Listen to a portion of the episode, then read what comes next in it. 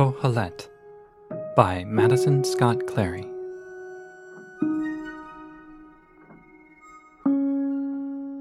R.J. Brewster, 2112.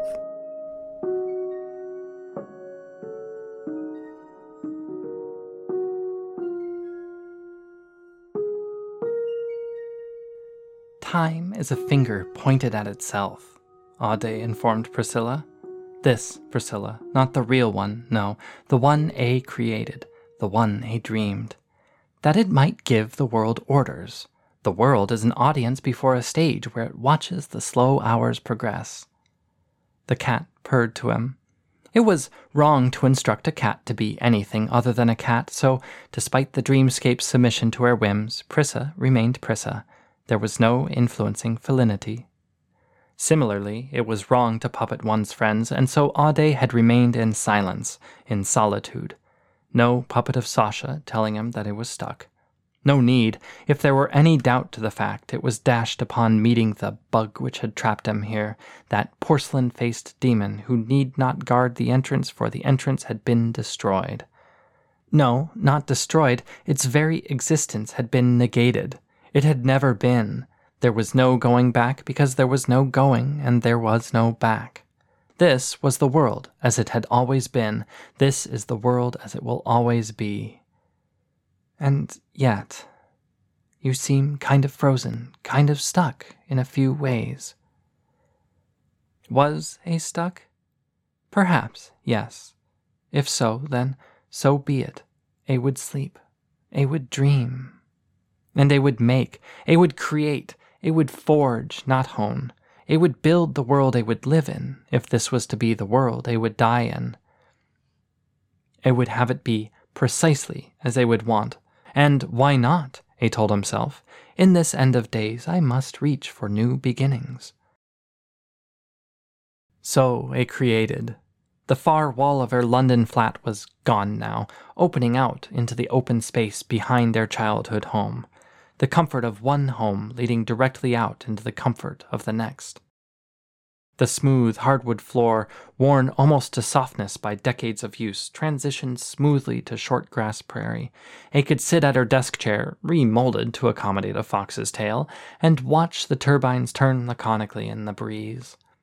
When A slept, and A did, A would bring about sunset. Had the day been clear, clouds would move in, not many, but enough to pick up a riot of colors as the light dipped from white down through yellow, orange, red, salmon, purple. And then the sun would be down, and they would sit at the threshold of the two worlds, of the two times and two universes, and enjoy the scents and sounds that night brought them. Dream senses, heightened senses, as a fox might have. And then it would bring back into being the wall between the worlds and sleep. It would find their room the perfect temperature. It would be cold enough that I would need blankets, but not so cold as to be uncomfortable.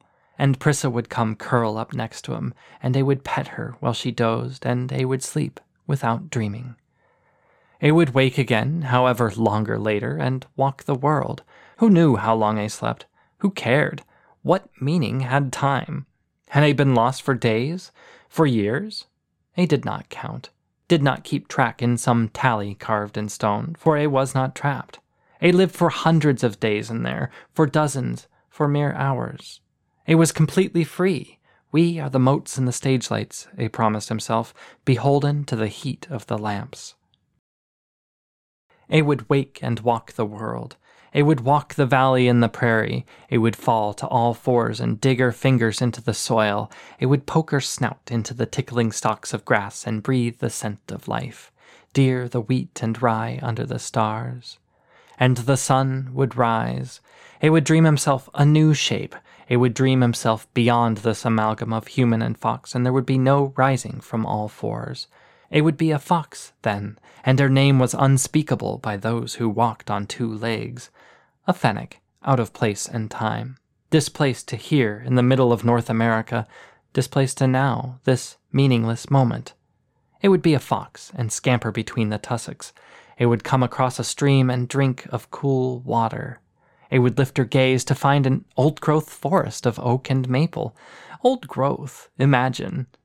It would scamper between the trunks and through the humus and moss, for those were things that must be in a forest. And then they would break through the forest and come across a pebble strewn beach. A beach here in the middle of the continent. What wonders dreams held.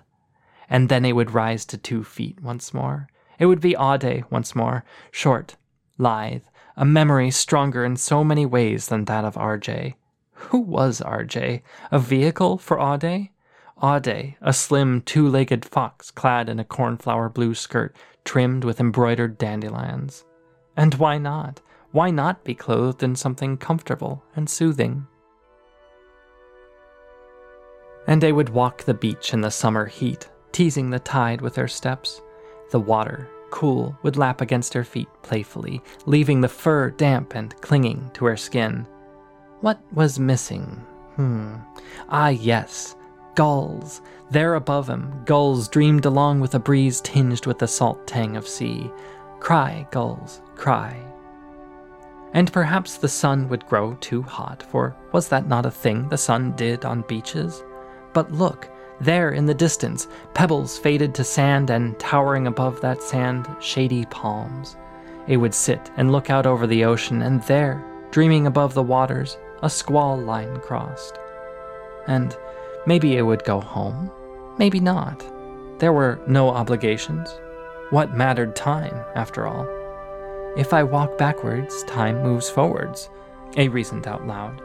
If I walk forward, time rushes on. If I stand still, the world moves around me, and the only constant is change. And perhaps the world was moving around him. What cared he? Had they been able to influence that world, to enact any sort of change, perhaps they would have. Had they been able to share this knowledge of viruses and routines, of stolen votes and stolen lives, perhaps they would have. But they could not. All they could do was dream. Dream spires of color rising from the sea in graceful arcs. Dream the rattle of dry grass. Dream the scent of new rain. Dream the sand beneath their feet, dream the names of all things, dream a slow descent into fractal madness.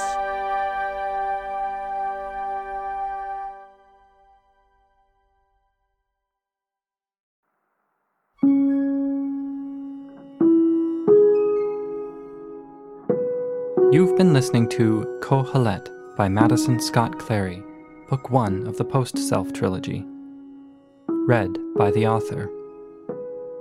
Qoheleth and this podcast are released under a Creative Commons 4.0 Attribution Non Commercial Share-alike license. Music by Chad Crouch, released under a Creative Commons 3.0 Attribution Non Commercial license. Qoheleth is available as a paperback and ebook at qoheleth.makyo.ink.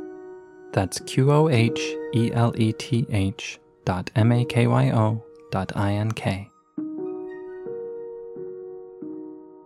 If you'd like to support more of my writing, you can do so on Patreon at patreon.com slash makyo.